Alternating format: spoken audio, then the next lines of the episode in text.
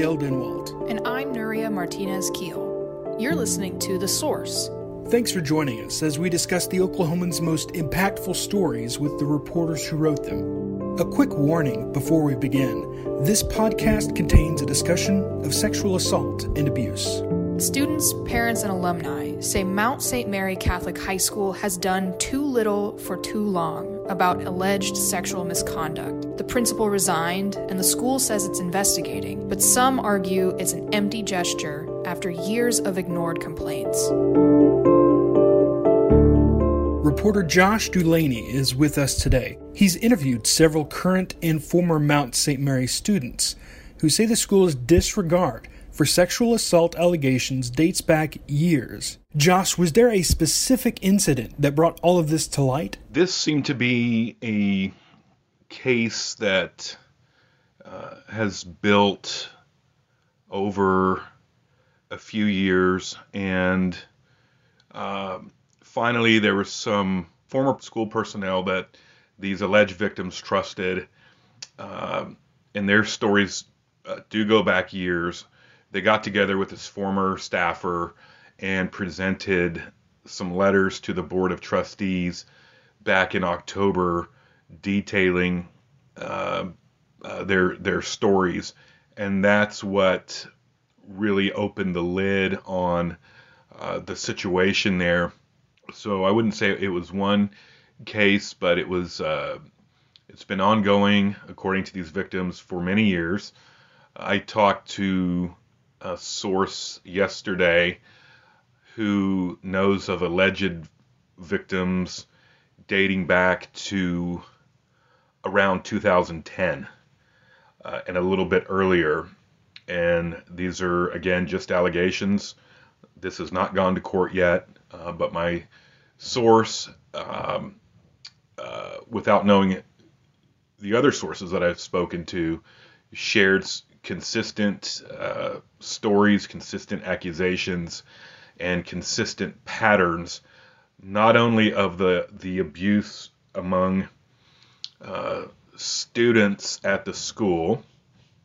These are accusations of student on student sexual abuse, sexual harassment, sexual assault, but also they shared consistent uh, patterns and stories of how top administrators at the school dealt with their complaints and dealt with their reports of this alleged abuse.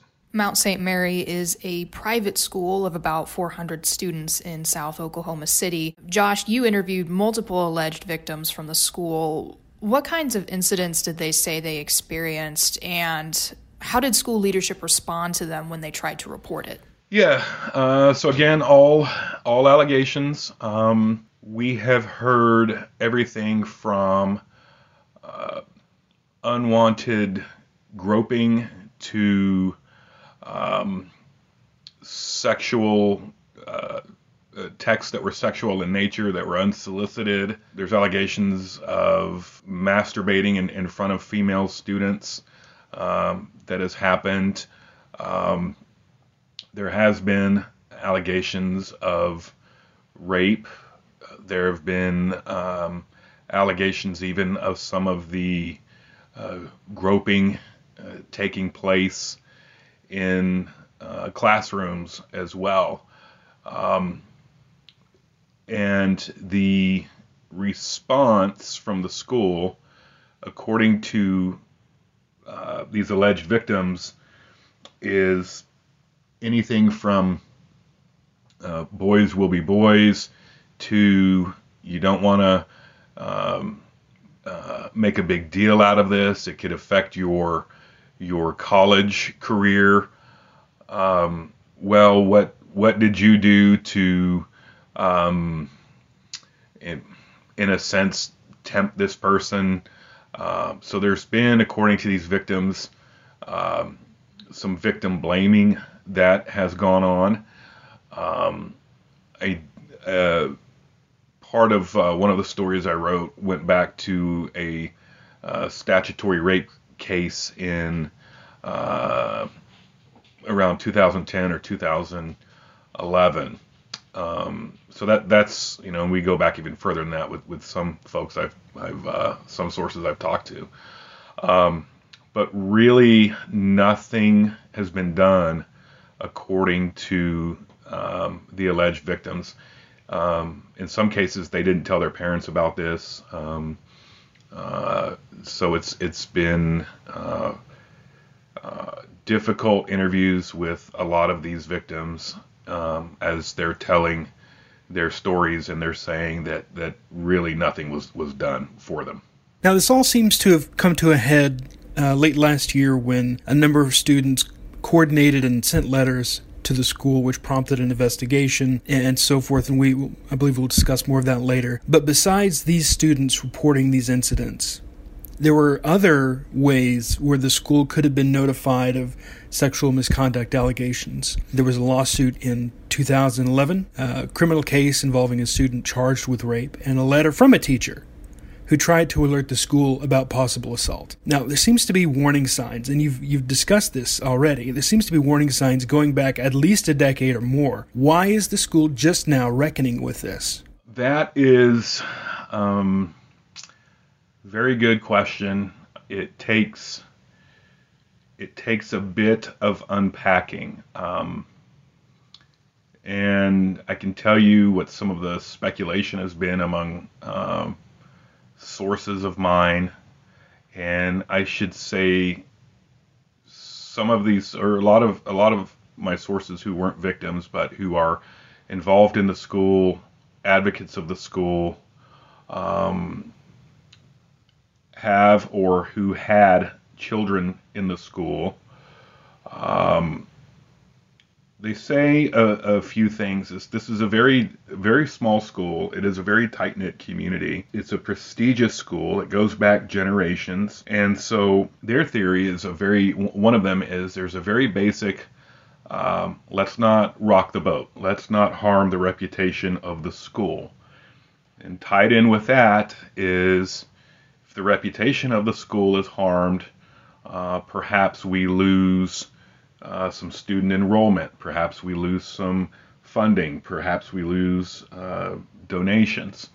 Uh, so that's that's part of the speculation as to why it took so long. Um, and then there are also uh, allegations of there being a tight network of administrators within the school. So one person has hired another person who may or may not be involved in this situation.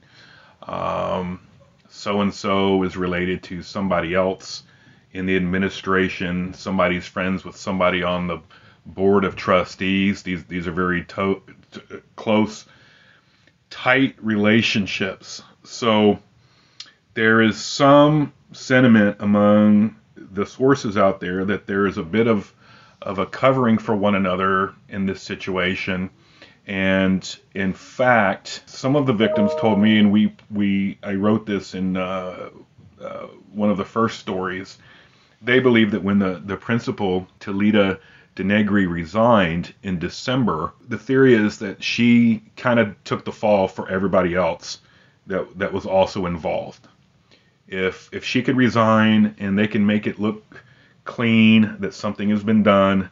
Uh, nobody else is going to be touched. Nobody else is going to be investigated.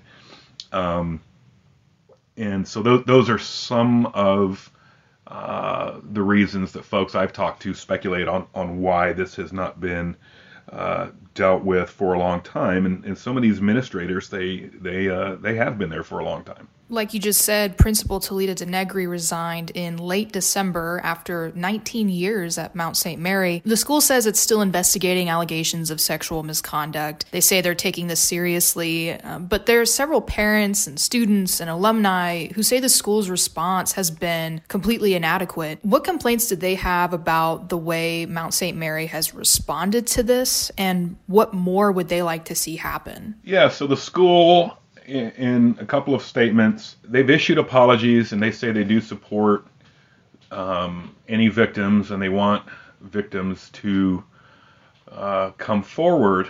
Um, but the parents and the uh, ally community, or the, those that support the, the, the alleged victims, they want to know specifically how long the school really knew this was going on.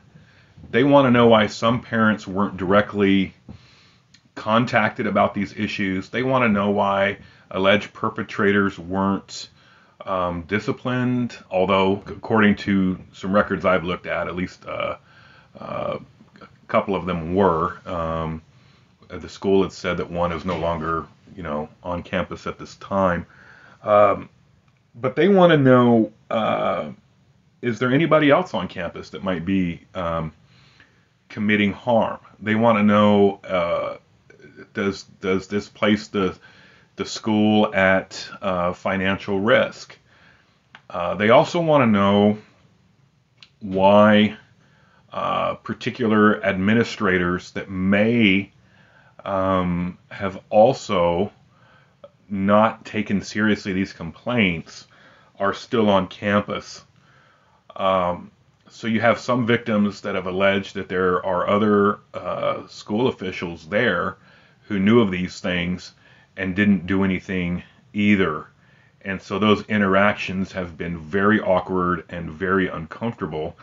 And so the parents want to know if they don't know who these accused administrators are, um, then they want to know who they are. And if they do, if some of the parents do know who they are, they want to know why they're still on campus while an investigation is supposedly ongoing. Um, they feel like this makes it very difficult for their kids to to attend there. In her resignation letter, I believe the former principal indicated that she intended to come back to campus to help out and visit the school. Um, I imagine that also took some people by surprise, and, and that was also an unwelcome statement to make. Would I, would that would I be right in saying that? Definitely right when it comes to the the alleged victims. They were uh, uncomfortable with it, uh, angry about it.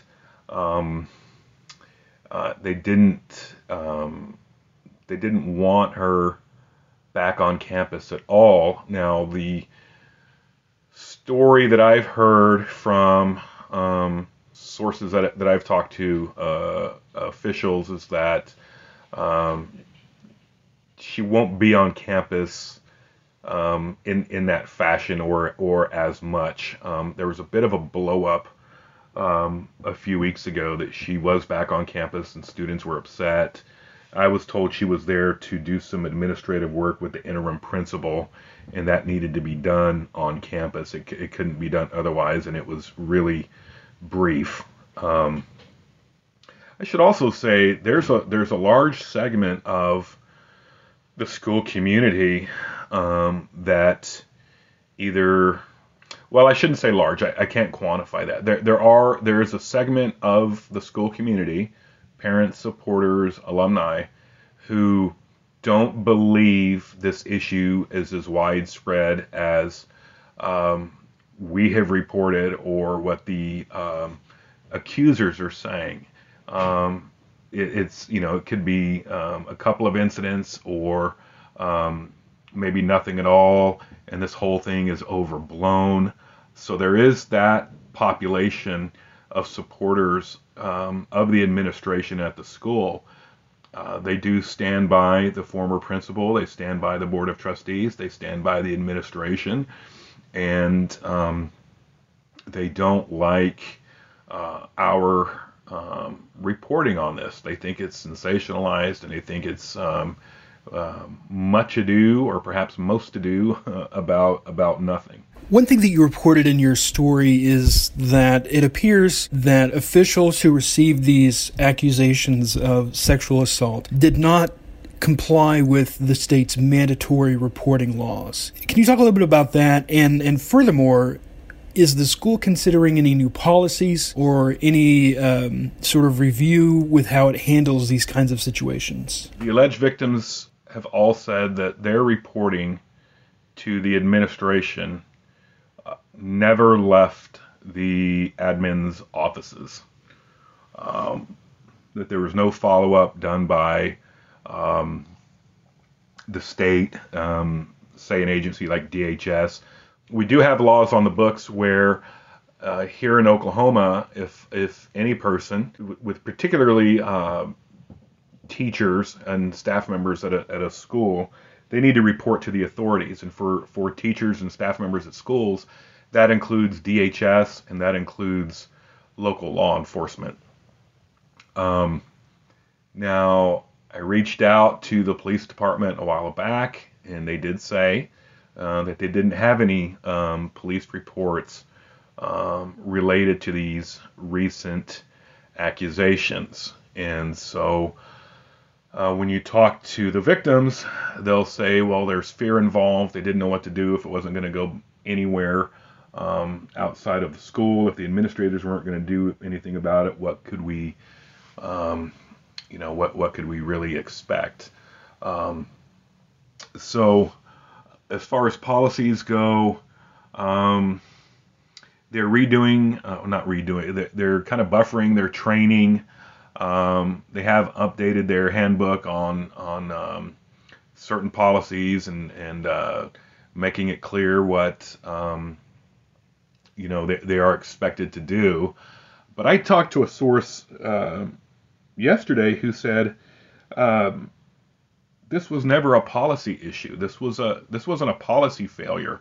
This was a people failure. There was no policy.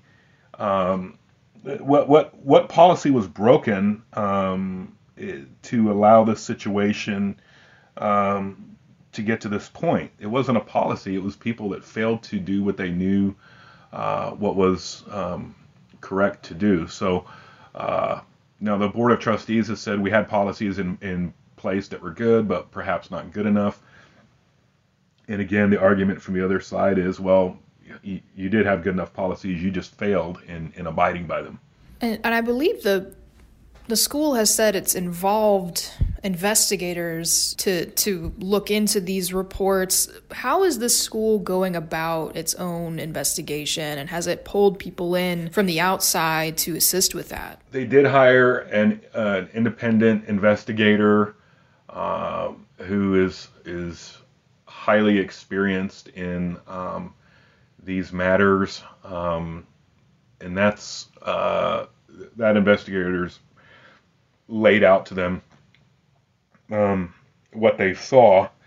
Um, and as far as other people that are helping them out, they're saying they're leaning on as they go forward and as they continue to develop policies and best practices, they are leaning on um, law enforcement experts and uh, um, reporting experts and, and various uh, consultants related to education and um, and uh, the you know just related issues that that that, that uh, would would be involved in this um, situation. So um, and um, they've also I think by this time I think they've created a task force um, and they have some folks um, looking at the culture of the school, looking at some um, you know perhaps some fail-safe measures, but looking at uh, uh, just just taking a, a, view about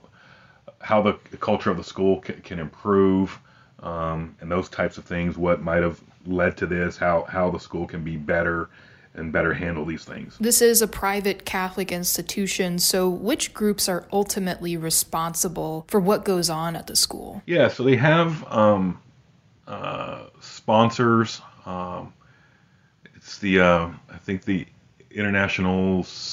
Well, I, I, think it's the Sisters of Mercy, um, the Archdiocese of Oklahoma City, uh, and then they have a board of trustees that is more of a, a fiduciary um, uh, body. Um, now, what I've been told, and this is this is changing, this this is developing, but uh, the former principal was also the former president of the school. She held this dual role, and um, in talking to some of my sources, um, up until recently, it was really the principal that was going to run day-to-day operations, doing the hiring and doing the firing, the board is not going to step in and say we want you to hire this person or hire that person. Um, what is changing is they're going to have um, uh, they're going to split the roles of principal and president. They're going to hire somebody to be president, um, and that's going to be the public face of the school that's doing fundraising. Um, but to circle back to, um, I guess, what would be the issue of who has authority to do anything um, at the school, um, I would say the diocese could put, uh, you know, extreme pressure on the school um, to make changes. The board of trustees can do that as well. Um, I mean, there there are some checks and balances that they won't, uh, you know, be allowed to just kind of float uh, out there on their own. And finally, students staged a walkout this week to protest what's been happening. Tell us about the significance of Mount St. Mary's students walking out and what message uh, they wanted to convey. In all, there were about uh, two dozen people out there, including students and um, their supporters, um, including parents. Um, they they walked out and then they um, uh, part of their demonstration. Well, they had a prayer vigil, and then they um, walked out to the street, and um, in a symbolic gesture, they all turned their backs on the school, which they said was communicating that the school had uh, turned their backs on them. Um, those that walked out had the support of their parents. They had written a letter uh, and a group of parents signed it, and that letter was was uh, given to administration, and those parents said we are supporting our children walking out. Um, and that letter was also uh, signed by uh, supporters as as well. Um, I don't know. I, there was some talk among sources that I have that there might be uh, routine walkouts. Um, I don't know how far that'll go. That that would just be speculation on my part. Um, so yeah, uh, that was on um, Tuesday morning. It lasted for about an hour and a half. Um, now I have heard from folks uh, that they got a little bit of flack from uh, at least one staff member, and the sentiment among that staffer and among some supporters that I've heard, supporters of the principal, former principal, who have contacted me, was, um, well, see, this wasn't a big rally, so it's obviously not that big of a deal. If there were more victims, then more victims would have been out there. Well, you you have parents who have also said, um, yeah, my child was victimized, but I don't want their name out there, and I don't want them going public. I don't want their I don't want their photos in a rally or anything like that. So they're highly concerned about privacy. Um, so for and we we know this um, in our re- being journalists over the years, for any victim to come out um, is extremely difficult. Um, so. Um, and again, that's that's just another uh, way that the community of that school is is uh, somewhat uh, divided. I mean, if I'm hearing, if I'm getting comments in my email just about reporting on it, I can only imagine what you know children are dealing with as they um, come out with these um, again, what are um, allegations. Well, Josh, I want to thank you for reporting on this story and commend you for the way that you've handled it. Thanks so much for joining us this week for the podcast. Now, for our listeners, thank you for joining us. This podcast is possible because of the Oklahoman subscribers. We encourage you to subscribe if you can. You can read these stories and more every day in the Oklahoman and at oklahoman.com. Check back next Friday for a new episode.